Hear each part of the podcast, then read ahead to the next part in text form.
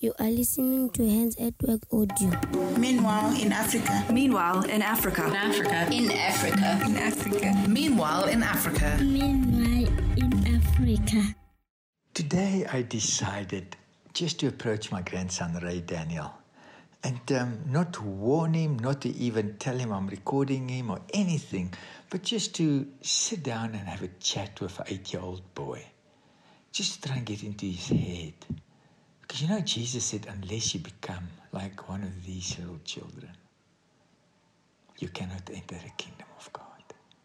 So just listen to Ray Daniel and may it deeply challenge your thinking and your ways. Hello, Ray Daniel. Hello. How old are you again? Eight. Ah, okay, that's cool. Do you know what your opa is doing? What work am I doing, and what work me and, and Granny? What are we doing? Hmm. You are helping people and they're doing very, very good, thi- good things for them. Okay, so what kind of people is like children? Hey. Mm. Tell me, um, what is an orphan? An orphan is a child that doesn't have a mother or a father. Ah, what do you think about that? When you hear about orphan, what do you think? I feel very sad, and I also thank God that I am not one. You thank God that you're not an orphan, but you feel sad when you hear about orphans, right? Very. Mm. What do you think can we do when we know about orphans? Hmm. We can give them the all the blankets we have, clothes and foods. Would you would you mind if an orphan come and live in your house? Yeah. Nope. Are you sure if you have to share your bedroom, Yeah.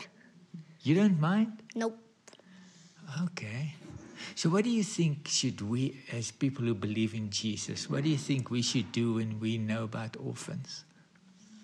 We should always care for them Uh-huh. and always um, do good things to them. Yes. Thank you, Ray. That that is good. And you are happy that you're not the orphan, eh? Mm-hmm. Yeah. I was also very happy that you are my grandson. And one day you're going to also care so much for orphans. But you can do it already now, eh? Mm-hmm. Yeah, that's great. Love you lots. Love you.